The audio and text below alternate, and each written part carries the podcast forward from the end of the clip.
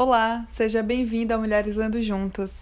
Eu sou Lorena e vou ler com vocês a parte 1 do capítulo 8 do livro Da Organização Política Feminista, que foi organizado por Aline Rossi em 2020. Vamos lá. Organização Política do Movimento Feminista, escrito por Jo Freeman em 1975. O movimento social é um fenômeno muito complexo e pouco compreendido.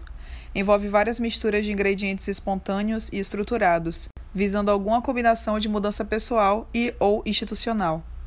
Assim, muitas vezes é difícil desvendar os fatores salientes que determinam seu caráter e a natureza de suas atividades. Em grande parte da literatura sociológica, uma organização de movimentos sociais é frequentemente confundida com o próprio movimento social.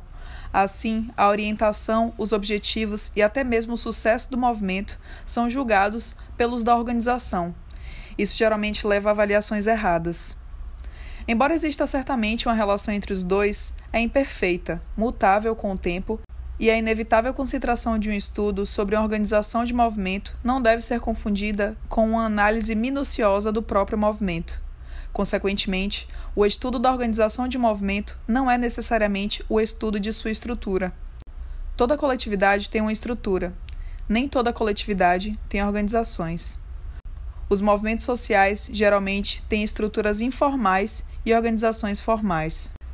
Ao contrário das organizações comuns, as organizações de movimentos estão operando para mudar a sociedade na qual se originam, não se adaptando às suas necessidades. Assim, seu ambiente é frequentemente hostil e cria pressões organizacionais desconhecidas para grupos menos ameaçadores. Em segundo lugar, sua base de recursos é diferente. Os números, os tipos e o comprometimento de seus apoiadores são, em última instância, tudo o que podem contar. Outras organizações, especialmente as voluntárias, também confiam nesses fatores, mas raramente de maneira tão completa. A falta de legitimidade de uma organização, de um movimento social e sua dependência do tipo de compromisso da sua base social, inevitavelmente a tornam muito mais uma criatura de seu ambiente do que uma organização tradicional. Esse ambiente é duplo, consistindo tanto da sociedade em geral quanto dos partidários do movimento em particular, e muitas vezes é inconsistente em suas demandas.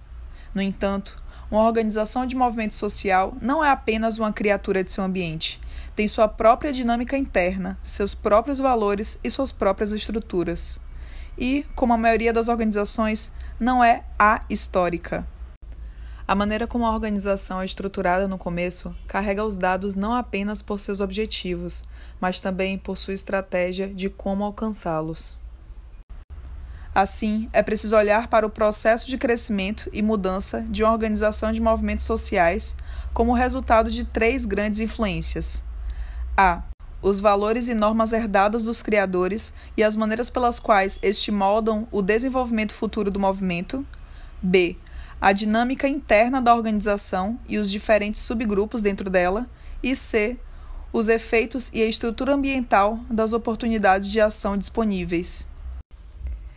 Embora o movimento de libertação das mulheres hoje se manifeste em uma variedade quase infinita de grupos, estilos e organizações, sua estrutura geral reflete o fato de que tinha duas origens distintas, gerando dois estilos diferentes de organização e orientação. A primeira origem pode ser datada da formação da Organização Nacional para as Mulheres, em 1966, por mulheres associadas às comissões presidenciais e estaduais sobre o Estatuto da Mulher. A segunda origem foi do outro lado do hiato de geração, por mulheres jovens, geralmente não estudantes, envolvidas nos movimentos de direitos civis e jovens da última década. Os dois ramos resultantes são estruturados de maneiras distintas. O que eu chamo de ramo mais antigo do movimento, porque começou primeiro, possui várias proeminentes e numerosas organizações centrais menores. A estrutura de grupos como a Organização Nacional pelas Mulheres, a Liga de Ação das Mulheres pela Equidade, as Mulheres Servidoras Federais e cerca de 50 diferentes organizações e grupos de mulheres profissionais tendem a ser tradicionalmente formais, geralmente contendo núcleos locais e corpos diretores nacionais com representantes eleitas, conselhos de diretoras, estatutos e outras armadilhas do processo democrático. Todas começaram como organizações nacionais topo-base, sem uma base de massa. Alguns desenvolveram, posteriormente, uma base de massa. Alguns ainda não o fizeram e outros não o querem. A estrutura do ramo mais novo, por outro lado, pode ser melhor vista como uma rede descentralizada, segmentada e reticulada de grupos autônomos. Sua unidade básica é o pequeno grupo de 5 a 30 mulheres unidas por uma rede muitas vezes tênue de contatos pessoais e publicações feministas. Esses grupos têm várias funções, mas um estilo muito consistente. Suas características comuns são a falta consciente de organização formal, uma ênfase na participação de todos, um compartilhamento de tarefas e a exclusão dos homens. Os milhares de núcleos irmãos em todo o país são praticamente independentes uns dos outros, ligados apenas por numerosas publicações, correspondência pessoal e viajantes transnacionais. Eles se formam e se dissolvem a tal velocidade que ninguém consegue rastreá-los. Com o tempo e o crescimento, as redes de comunicações informais foram estratificadas parcialmente em linhas funcionais, de modo que, dentro de uma única cidade, as participantes de, vamos dizer, uma clínica de saúde feminista saberá menos sobre os diferentes grupos em sua própria área do que sobre outras clínicas de saúde de diferentes cidades. Algumas cidades, principalmente as menores, têm um comitê de coordenação que tenta manter a comunicação entre os grupos locais e canalizar as recém-chegadas para os grupos apropriados, mas nenhum desses comitês exerce qualquer poder sobre as atividades, menos ainda nas ideias, de qualquer um dos grupos que serve. Essa falta de consciência de hierarquia significa que os grupos compartilham uma cultura comum, mas são politicamente autônomos. Mesmo dentro dos grupos, os limites da autoridade e o processo de tomada de decisão são geralmente difusos e difíceis de discernir. Os grupos não são puramente democráticos, e geralmente há uma estrutura de poder, mas é apenas evidente ocasionalmente com eleições, votações e designações autoritárias. Em vez disso, a maioria dos grupos nesse ramo do movimento adotou informalmente uma política geral de falta de estrutura. É um erro comum tentar colocar os dois ramos no espectro tradicional esquerda-direita. Os termos reformista e radical, pelos quais eles são tão frequentemente designados, são convenientes e se encaixam em nossas noções preconcebidas sobre a natureza da organização política, mas não nos dizem nada de relevante. Se uma tipografia ideológica fosse possível, mostraria a consistência mínima com qualquer outra característica. Alguns grupos frequentemente chamados de reformistas têm uma plataforma que mudaria tão completamente a nossa sociedade que seria irreconhecível. Outros grupos chamados radicais concentram-se nas preocupações femininas tradicionais de amor, sexo, filhos e relações interpessoais, embora com visões não tradicionais. A divisão mais típica do trabalho, ironicamente, é que aqueles grupos rotulados como radicais se dedicam principalmente ao trabalho educacional, enquanto os chamados reformistas são os ativistas. Como os dois ramos estão preocupados com os mesmos problemas, a comparação da organização pode ser separada de um exame de ideologia. No entanto, eles desenvolveram ênfases radicalmente diferentes e estratégias diferentes. Essas diferenças podem ser explicadas menos pelas diferenças no que acreditam do que pelas diferenças na estrutura. O movimento começou sem uma ideologia e ainda tem apenas os rudimentos de uma. A ideologia feminista desempenhou um papel insignificante no desenvolvimento de suas estruturas e estratégias, embora as ideias não feministas tenham sido adaptadas do contexto político no qual cada ramo cresceu, o que afetou seu estilo organizacional. As diferentes estratégias de cada ramo não foram governadas por diferentes ideologias, mas por diferentes estruturas. É a estrutura que determina quais tipos de atividades são viáveis e quais explicam com maior precisão como vários grupos direcionavam suas energias. Em geral, o estilo e a organização diferentes dos dois ramos foram em grande parte derivados da educação política e experiências distintas de cada grupo de iniciadoras. As mulheres do ramo mais velho foram treinadas e usaram as formas tradicionais de ação política, enquanto o ramo mais jovem herdou a atitude relaxada, flexível e orientada para as pessoas do movimento de jovens e estudantes. as estruturas resultantes que envolveram cada um dos ramos colocaram diferentes problemas e possibilidades. As diferenças são frequentemente percebidas como conflitantes, mas é sua complementaridade essencial que tem sido uma força do movimento. A Organização Nacional pelas Mulheres. Dentro do movimento de libertação das mulheres, a Organização Nacional pelas Mulheres é a maior e mais proeminente organização. Como tal, é merecedora de estudo especial. Quando a Organização Nacional pelas Mulheres foi criada, em 1966, parecia haver previsão mínima sobre sua direção futura. Foi concebida como uma organização de ação nacional. No entanto, era um pouco mais que uma superestrutura concentrada na costa leste, cujos membros continham poucas ativistas e menos organizadoras ainda. Na reunião organizadora em Washington, uma declaração de propósito e uma estrutura nacional foram elaboradas, mas estes contaram mais sobre a natureza de suas raízes do que sobre o seu futuro. As mulheres e homens que formaram a Organização Nacional pelas Mulheres conheciam as instituições legais, políticas e de mídia de nosso país. Eles não eram orientados para a construção de uma organização de movimento social. Apesar de muita conversa sobre a formação de núcleos e a percepção de que a organização local aumentaria a influência nacional, faltavam-lhe, agora, os recursos, o conhecimento e, na realidade, o interesse para direcionar seus esforços nessa direção. Não se considerava uma organização tradicional, mas, pelo menos inicialmente, só poderia funcionar dentro dos limites da tradicional atividade de pressão em grupo. É instrutivo contrastar as fundadoras da Organização Nacional pelas Mulheres com aquelas de outra organização do movimento social iniciada na mesma época, a Organização Nacional pelos Direitos de Bem-Estar Social, NWRO. A maioria das iniciadoras da NWRO era ativa no movimento pelos direitos civis. Elas eram pessoas experientes no movimento. Elas sentiram que o estilo organizacional desse movimento tinha sido um erro que elas não queriam repetir. Comentou uma organizadora da NWRO, abre aspas, "O movimento pelos direitos civis foi derrubado porque não tinha uma base de massas e porque tinha que depender da captação de recursos liberais. O movimento não tinha uma base de membros real, apenas quadros pequenos e dispersos de ativistas. O gueto nunca esteve realmente envolvido no CORE, e em grupos como esse. A filosofia desses grupos foi ação total. Eles não tinham base nem participação das próprias pessoas." Consequentemente, o NWRO concentrou suas energias na formação de grupos de membros locais e rapidamente desenvolveu um programa de atividades locais e nacionais.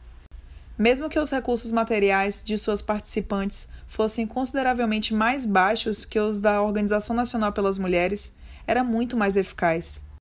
Suas organizadoras entenderam a natureza daquilo com que estavam trabalhando, um movimento social, e como mobilizar seu recurso mais valioso, as pessoas. No entanto, a conceituação da Organização Nacional pelas Mulheres criou o potencial para o desenvolvimento em uma variedade de direções, e apenas o tempo e as circunstâncias poderiam ditar em qual delas seguiria. A Declaração Fundadora de Propósito articulou uma filosofia geral de igualdade e justiça sob a lei, ao invés de áreas específicas de ação, abre aspas, "Não é mais necessário nem possível que as mulheres dediquem a maior parte de suas vidas à criação dos filhos.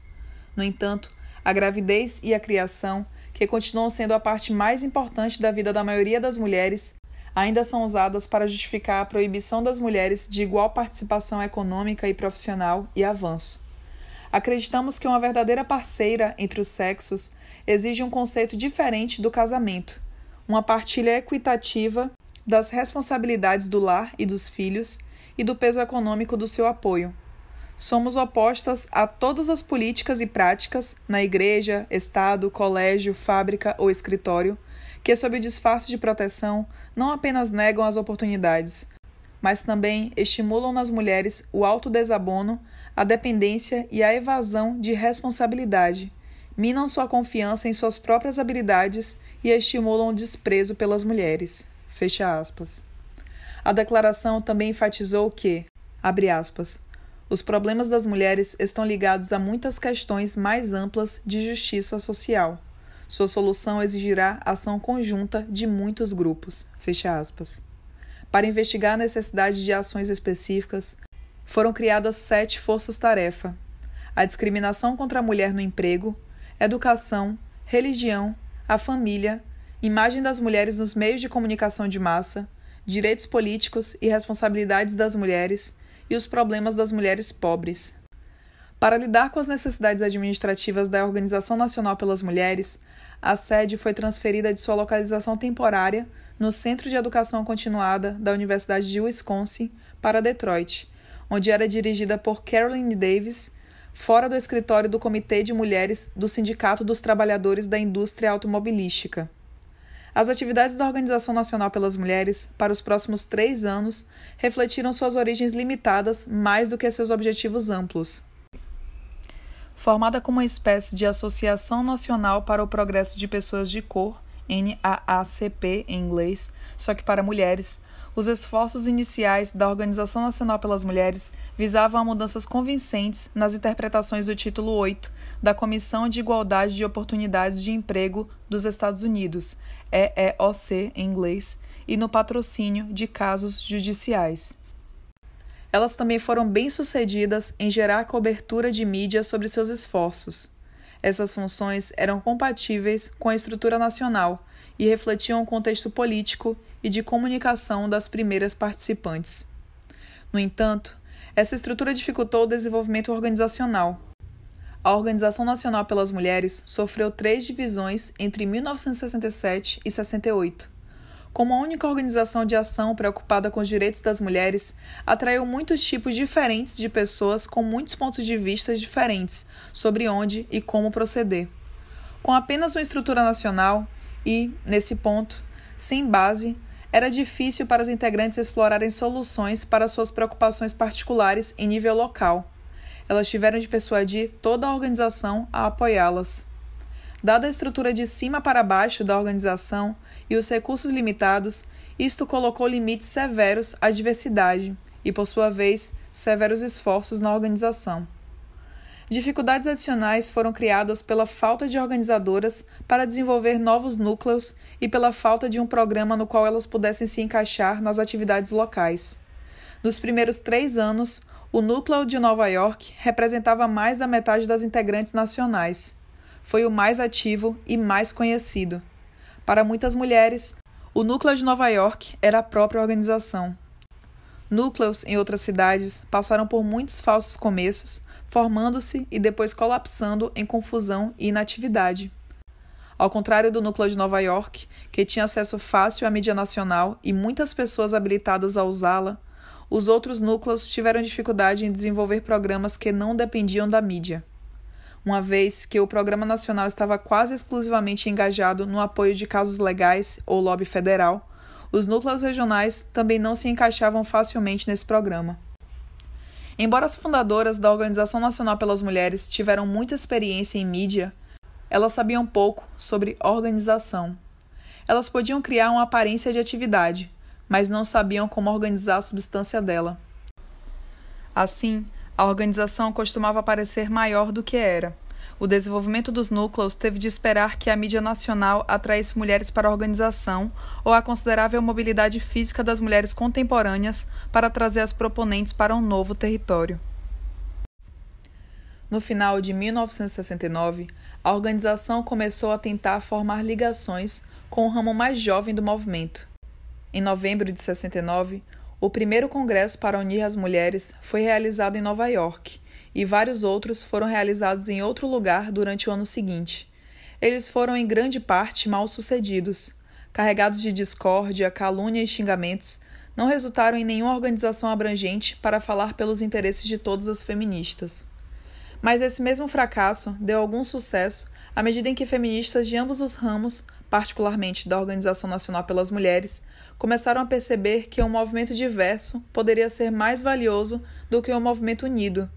A multidão de diferentes grupos alcançou diferentes tipos de mulheres, serviu diferentes funções dentro do movimento e apresentou uma grande variedade de ideias feministas. Embora tenham dificultado a ação coordenada, permitiram que as mulheres se relacionassem com o movimento da maneira mais apropriada às suas vidas. A ficção começou a parecer criativa, pois ampliou o alcance do movimento sem enfraquecer seu impacto. Os grupos concordaram em discordar e trabalhar juntos, sempre que possível. À medida que os vários grupos feministas se tornaram mais tolerantes um com o outro, eles também se tornaram mais cooperativos e hoje a maior parte da amarga inimizade dos primeiros anos já foi esquecida. Os laços entre os grupos aumentaram e se fortaleceram, e as mulheres que são membros dos grupos de ramos da organização e mais jovens não são mais vistas com desconfiança por qualquer uma delas. O ponto de decolagem do movimento de libertação das mulheres foi a greve de 26 de agosto de 1970, para comemorar o 50º aniversário da 19ª emenda. Foi a primeira vez que o poder potencial do movimento se tornou publicamente visível. O grande número de pessoas acabou chocando a todos, incluindo as organizadoras. A greve inchou as fileiras da organização e de outros grupos tremendamente. Os núcleos geralmente se expandiam de 50% a 70%. As novas integrantes tendiam a ser mais jovens que as originais e menos propensas a serem profissionais ou mesmo empregadas. Muitas eram donas de casa, preocupadas com o vazio de suas próprias vidas e preocupadas com a possibilidade de que o mesmo destino recaísse sobre suas filhas. Essas mulheres preferiam unir-se à Organização Nacional pelas Mulheres, que é um grupo de libertação feminina, em parte porque era mais fácil encontrar a organização do que os pequenos grupos amorfos e, em parte, porque parecia mais respeitável. Essas novas membras trouxeram consigo diferentes interesses e diferentes problemas para a organização. Elas estavam menos interessadas em trabalhar na discriminação no trabalho e mais em projetos como a imagem da mídia sobre as mulheres e a representação de estereótipos de papéis sexuais em livros infantis. Vários grupos locais eventualmente se engajaram em grandes análises de estereótipos, embora tenham sido menos bem-sucedidos em pressionar por mudanças nas imagens sexistas do que em apontar sua existência. Elas também trouxeram a necessidade de explorar o significado do feminismo para suas vidas pessoais e relacionamentos pessoais. Para o desprezo das membras mais antigas, que viam a discussão pessoal como desvio desnecessário, elas queriam iniciar os grupos de troca. Assim, foi com grande relutância que muitos dos núcleos da Organização Nacional pelas Mulheres se prepararam para atender às necessidades de suas membras mais recentes. A ideia de conscientização como uma atividade significativa era contrária à imagem da organização de si mesma como uma organização de ação. No entanto, a Organização Nacional pelas Mulheres acabou se convencendo de seu valor e hoje muitos núcleos institucionalizaram a conscientização em cursos de 10 e 15 semanas com tópicos de discussão específicos. A maioria dessas novas membras não tinha experiência anterior em organizações políticas ou voluntárias. Assim, à medida que a expansão da organização aumentava suas fileiras, reduzia proporcionalmente sua parcela de pessoal treinado, em particular, pessoas que tinham algum conhecimento dos problemas de administrar grandes organizações. Como regra geral, o grupo de ativistas em um núcleo da organização nunca chega muito além das 50, independente do tamanho da associação. E esse ponto geralmente é alcançado quando o número de membros da seção atinge de 200 a 300. Posteriormente, quanto maior o núcleo, maior a proporção de seu tempo, energia e finanças para a administração e menor para a ação. Entre 1967 e 1974, a Organização Nacional pelas Mulheres passou de 14 núcleos para mais de 300, de 1.000 para mais de 40.000 membros. À medida que crescia, os núcleos individuais começaram a aparecer cada vez mais isolados. Os problemas de comunicação, finanças e coesão eram evidentes tanto a nível local como nacional, e nenhum dos dois sentia que o outro era extremamente sensível às suas necessidades. Os problemas são apenas parcialmente devido ao tamanho, como atesta o funcionamento mais suave de muitas organizações maiores. A falta de experiência, a impaciência em se engajar na ação, a escassez de recursos, a duplicação de esforços, a comunicação intra-organizacional inadequada e a falta de uma equipe administrativa agregam dificuldades. A organização começou como uma estrutura nacional e em muitos aspectos permanece como uma. Tem 3 sedes nacionais: administrativa em Chicago, relações públicas em Nova York e legislativa em Washington, que geralmente funciona de forma bastante independente dos núcleos locais. Os núcleos locais, por sua vez, funcionam autonomamente uns dos outros. O que ainda não foi desenvolvido adequadamente é um conjunto de estruturas de nível médio para conectar os esforços nacionais com os locais. Tais esforços foram feitos, no entanto, com a criação de diretoras regionais e cerca de 30 forças-tarefa nacionais que tentam coordenar os esforços locais para que os projetos individuais possam combinar um impulso nacional com instrumentação em nível local. Apesar desses problemas, a organização continua a funcionar muito bem, porque suas membras compensam suas deficiências organizacionais. As mulheres criaram extensos kits sobre como formar núcleos, preencher reclamações de discriminação, pressionar a mídia e os publicitários a mudar suas imagens sexistas de mulheres, fazer lobby e até mesmo escrever cartas eficazes. Os boletins informativos locais informam sobre as atividades nacionais ao estabelecer intercâmbios com publicações semelhantes, e muitas autoridades locais e nacionais dedicam muito tempo e dinheiro às atividades da Organização Nacional pelas Mulheres. O entusiasmo individual substitui a eficiência organizacional. A Organização Nacional pelas Mulheres e as outras organizações de sucursais mais antigas estão prosperando neste ponto, porque aprenderam a usar efetivamente as ferramentas institucionais que nossa sociedade fornece para a mudança social e política. No entanto, esses grupos também são limitados por essas ferramentas às arenas bastante estreitas dentro das quais são projetados para operar. A natureza dessas arenas e as habilidades específicas que elas exigem para a participação já limitam tanto o tipo de mulheres que podem efetivamente trabalhar em grupos de antigos ramos quanto as atividades que podem empreender. No entanto, as mulheres dentro da organização não limitaram o desenvolvimento de suas ideias, como visto pela expansão gradual da organização, das suas preocupações de questões estritamente legais e econômicas para sociais também. Essa expansão foi pré-ordenada na ampla declaração de princípios com a qual a organização começou, mas foi fortemente estimulada pela associação da organização com o restante do movimento. Como as membras da organização sempre tiveram a orientação liberal, foram muito suscetíveis à influência do ramo mais jovem do movimento. Nos últimos 2 anos, muitas feministas do ramo mais jovem superaram seu preconceito inicial contra a organização e se tornaram membros. Isto é, em parte, devido a problemas dentro desse ramo do movimento, discutido abaixo, o que dificultou muito a ação política dentro dele.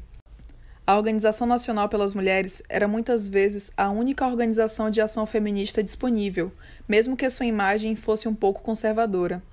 Também, como é frequentemente o caso em outras situações, um maior contato entre os 2 ramos aumentou a familiaridade e, por sua vez, diminuiu o preconceito. As feministas radicais começaram a ver a Organização Nacional pelas Mulheres como pragmática, em vez de reformista, e, portanto, aceitável como uma arena concomitante de atividades, juntamente com suas outras atividades radicais. A organização estava ok no lugar que ocupava. Consequentemente, a organização deixou de ser, com o tempo, a principal organização do ramo mais antigo para ser a principal organização feminista. Tornou-se um grupo muito abrangente para todos os tipos de feministas, mesmo aquelas cuja lealdade primária reside em outro lugar. A resultante sobreposição de membros trouxe para a organização novas ideias e novos conflitos. Os núcleos locais sempre foram bastante autônomos, apesar do controle central implícito pelos estatutos nacionais. Assim, eles eram livres para iniciar experimentos organizacionais e muito livres para desenvolver projetos locais. Esse tipo de flexibilidade foi considerado necessário porque a Organização Nacional pelas Mulheres é uma organização puramente voluntária e descobre que pode incentivar mais participação se os membros puderem trabalhar da maneira que acharem mais confortável. Por várias razões, mais tarde, as recrutas da organização se opuseram à sua organização hierárquica e ao tom autoritário dos estatutos que ditavam quadros, eleições, etc. Muitos novos núcleos simplesmente desconsideraram a estrutura proposta nacionalmente e criaram a sua própria. O núcleo de Beckerley, por exemplo, tem 3 convocadoras que dividem entre si os deveres usuais da direção. Mesmo aqueles núcleos que não se estruturaram, absorveram a ética básica da democracia participativa do ramo mais jovem e, por sua vez, fizeram exigências sobre lideranças de núcleos que nem sempre são compatíveis com a maior eficiência organizacional. A criação de grupos de troca foi uma dessas demandas, embora ainda não seja aparente se a sua formação desviou a energia da ação, como temida pelas membras mais velhas da organização, ou economizou tempo ao separar aquelas que estavam prontas para as ações daquelas que não estavam. Outra dessas demandas, embora raramente esteja explicitamente declarada, é que as líderes gastam muita energia na manutenção de boas relações pessoais e que o comportamento das membras nas reuniões tem uma gama de tolerância maior do que a comum nas reuniões de negócios formais. A presidência muito à vontade das reuniões, desestruturadas, ocasionalmente irrelevantes, a discussão, expressão de sentimentos pessoais e entusiasmo, o evitar de estilos autoritários ou dominadores e tomada de decisão por consenso, tanto quanto possível, se tornaram cada vez mais característicos da organização. Tais atividades tomam muito tempo, energia emocional e paciência individual. Assim, os conselhos de direção, comitês e forças-tarefa devem aceitar como necessárias longas e cansativas sessões de tomada de decisões. Mais do que em outras organizações, a líder da Organização Nacional pelas Mulheres é visto como alguém que facilita a tomada de decisões e alguém que pode ser legitimamente sancionado se tentar forçar suas ideias sobre o grupo. Da mesma forma, enquanto a organização pode tomar tantas decisões por voto como qualquer comitê ou conselho de administração normal, em princípio rejeita a suposição de que um lado deve vencer para a suposição de que, com esforço suficiente investido, é possível obter um compromisso aceitável para todas. Essas mudanças significam que uma proporção cada vez maior de energia da organização vai para a manutenção da organização, para criar um ambiente confortável para suas membras trabalharem, crescerem pessoalmente, desenvolverem habilidades e talentos individuais. Muitas vezes ao sacrifício, pelo menos, da eficiência de curto prazo. Este sacrifício é justificado com base em que, tanto quanto possível, a organização deve praticar os princípios humanísticos que prega. Sentindo que as mulheres têm sido mantidas por muito tempo por homens dominadores e estruturas opressivas, elas não querem repetir essa característica em sua própria organização. Este ponto de vista é adotado diretamente do ramo mais jovem do movimento, mas encontrou aceitação imediata entre as novas recrutas da organização, já que elas não estavam confortáveis e familiarizadas com a organização e o poder. Um ambiente mais pessoal e pessoalizável fez com que se sentissem mais em casa. Esse estilo não é inteiramente incontestável, mas um debate sobre a abordagem organizacional ainda não se tornou importante. Em termos de problemas, a Organização Nacional pelas Mulheres também mudou para uma direção mais radical. A greve de 26 de agosto obrigou o movimento a definir seus objetivos pela primeira vez. Até então, toda a história do movimento tinha sido a de ampliar seu escopo e estreitar seus objetivos imediatos, um processo muito necessário para qualquer movimento social. A greve foi centrada em 3 demandas centrais: aborto sob demanda, creches de 24 horas e oportunidades iguais de emprego e educação. Estes não foram vistos como os únicos fins do movimento, apenas os primeiros passos que devem ser dados no caminho para a libertação. Ao mesmo tempo, enquanto as forças-tarefa e as membras da organização exploravam as ramificações da situação das mulheres, elas adquiriram uma concepção mais ampla de quão integrados são todos os fenômenos sociais. Com a sua convenção no outono de 1971, inúmeras resoluções foram aprovadas, dando uma posição feminista sobre a infinidade de assuntos, como a Guerra do Vietnã, não diretamente relacionados às mulheres. Esse movimento foi antecipado pela Declaração de Propósito Original, o apoio inicial da Organização Nacional pelas Mulheres, a renda anual garantida e sua preocupação com as mulheres na pobreza. No entanto, foi uma grande ruptura com o passado. As atividades da Força-Tarefa também aumentaram seu escopo. Em sua convenção de 1973, a organização estava mesmo seguindo a liderança do ramo mais jovem do movimento, em posições que favoreciam a liberdade de orientação sexual, a descriminalização da prostituição, a investigação de, abre aspas, questões fundamentais relativas à estrutura da sociedade baseadas no lucro e na competição, fecha aspas, e o estabelecimento de forças-tarefas adicionais sobre temas como mulheres mais velhas, mulheres nos esportes e estupro. Também resolveu que um grande esforço organizacional seja montado imediatamente dentro da organização em nome das necessidades de todas as pessoas minoritárias e que ações devem ser realizadas para a eliminação de estruturas políticas e práticas que contribuem para o racismo na Organização Nacional pelas Mulheres. A crescente ampliação e radicalização dos objetivos não encontrou uma séria discordância dentro da organização desde as divisões sobre o aborto e a emenda dos direitos iguais que marcaram seus 2 primeiros anos. Há várias razões para isso. Existe uma lógica inerente ao feminismo. Uma vez adotada a perspectiva feminista do mundo, é fácil aplicá-la a um círculo cada vez mais amplo de questões. Pode-se analisar todos os aspectos da sociedade e chegar facilmente à conclusão de que toda a sociedade deve ser mudada. As questões relevantes tornam-se, então, por onde começar e o que fazer primeiro, e estas são estratégicas e não ideológicas. A Organização Nacional pelas Mulheres sempre foi uma organização liberal. Suas membras, e especialmente suas líderes, pensaram em si mesmas como estando na vanguarda da mudança social. Muitas das mulheres mais velhas se consideravam radicais, mesmo que não usassem a palavra. Muitas vezes se queixavam amargamente de serem chamadas de reformistas pelas feministas mais jovens, porque tal denominação era contrária à sua autoidentidade. A organização estava muito aberta a mudar à esquerda, porque representava uma extensão de seus valores humanitários liberais básicos. Como questões antigas, como a lei da equidade e o aborto, tornaram-se socialmente aceitáveis. Deliberadamente procuraram novos caminhos para abrir. Embora não haja uma clara distinção ideológica entre os ramos mais antigos e mais jovens do movimento, o segundo funciona como uma vanguarda ideológica. Aqui, novas questões e novas interpretações são levadas e legitimadas primeiro.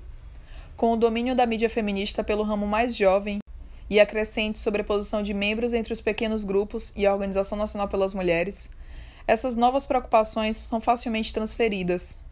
O que começou como debate dentro da mídia feminista underground radical emerge como uma resolução da Organização Nacional pelas Mulheres. Essa transferência é facilitada, em parte, por causa da composição comum da classe média de ambos os ramos do movimento e das muitas relações pessoais e de amizade que ligam a participação de ambos os lados. Goste ou não, suas membras compartilham uma cultura comum, um fundo comum, uma educação comum e, consequentemente, uma interpretação comum do significado do feminismo. Um bom exemplo dessa radicalização é a posição da organização sobre o lesbianismo. Em 1969 e 70, Betty Friedan estava usando táticas de intimidação de McCarthy para limpar da organização o que ela chamava de ameaça lavanda. Através de uma série de eventos quase acidentais, concluiu que as lésbicas estavam tentando assumir a organização. Embora tenha conseguido expulsar muitas lésbicas da organização e outras para o armário, em 1973, a organização realizou um workshop sobre lesbianismo em sua convenção, estabeleceu uma força-tarefa sobre sexualidade de lésbicas e aprovou uma resolução declarando que as mulheres têm o direito básico de desenvolver ao máximo seu pleno potencial sexual humano, onde a organização deveria, abre aspas, ativamente introduzir e apoiar a legislação dos direitos civis para acabar com a discriminação baseada na orientação sexual em áreas como habitação, emprego, crédito, finanças, guarda dos filhos e acomodações públicas. Fecha aspas. Isso não aconteceu porque a organização foi tomada por lésbicas ou mesmo porque havia um interesse esmagador dentro da organização sobre lesbianismo. O workshop de convenções sobre casamento, família e divórcio, presumivelmente de maior interesse para as heterossexuais, teve a maior participação de todos, com 600 mulheres. A resolução da organização foi o resultado de uma discussão de 3 anos sobre a relação entre feminismo e lesbianismo na mídia feminista, nos pequenos grupos e nos muitos núcleos da organização. Embora muitas membras ainda sentissem que o lesbianismo não era uma questão feminista e que o apoio da organização apenas mancharia sua imagem, a resolução foi adotada porque o lesbianismo foi definido como uma questão de direitos civis e uma questão das mulheres, e porque o apoio era a coisa humanística e libertária a se fazer. Os principais problemas da organização não foram ideológicos, mas estruturais. Como desenvolver a atividade de base com a coordenação nacional, como ter uma política nacional sem alienar as membras, como alocar recursos limitados, como conseguir dinheiro, como operar eficientemente, etc. Esses problemas refletem o dilema clássico das organizações do movimento social, o fato de que as estruturas hierárquicas firmemente organizadas, necessárias para mudar as instituições sociais, conflitam diretamente com o estilo participativo necessário para manter o apoio aos membros e a natureza democrática dos objetivos do movimento. A principal análise desse dilema deriva do trabalho de Weber e Michels. Esse modelo afirma que, como a organização mantém uma base na sociedade, uma estrutura burocrática emerge e ocorre uma acomodação geral à sociedade. Os burocratas adquirem um interesse especial em manter a sua posição dentro da organização e, consequentemente, o lugar da organização na sociedade. Essa preocupação com a manutenção organizacional leva inevitavelmente à conservação e à oligarquização. No entanto, como apontam Zald e Ash, isso não precisa necessariamente ser o único resultado. A radicalização da organização reflete uma acomodação, mas é uma acomodação para seu ambiente feminista, não para o social. O fato de um movimento social ser uma curiosa mistura proteica de estrutura e espontaneidade cria um conjunto de problemas únicos para qualquer organização de movimento social. O impulso para a pura racionalidade, com sua hierarquia concomitante, especialização de função e rotinização, que caracteriza a organização burocrática ideal, é muitas vezes contraproducente para a organização de movimentos sociais. Na falta de recursos materiais para recompensar seus participantes, deve confiar em outros tipos. Wilson descreve 3 tipos principais de incentivos disponíveis para as organizações e classifica as organizações de acordo com o uso de materiais, dinheiros e bens, solidário, prestígio, respeito, amizade, ou intencionais, cumprimento de valor. Os movimentos usam a combinação de incentivos intencionais e solidários, embora os materiais não sejam necessariamente excluídos. Seu principal incentivo é intencional, a promessa de que um objetivo social desejado algum dia, de alguma forma, será alcançado. Como esses objetivos geralmente são remotos e a gratificação adiada geralmente é insuficiente, os incentivos contínuos são solidários. No entanto, eles são um tipo peculiar de incentivo solidário. Ao contrário de Hoffer, não é apenas a oportunidade de pertencer que é valorizada, mas a oportunidade de fazer parte de um grupo que compartilha os próprios valores e que valida a perspectiva muitas vezes desviante do mundo. Pode-se pertencer à maioria de qualquer grupo social por meio de comportamento adaptativo apropriado. É o esforço do eu que é valorizado. O principal recurso de um movimento social é o compromisso de seus membros. Deve confiar em seu próprio entusiasmo e dedicação aos seus objetivos para realizar o trabalho.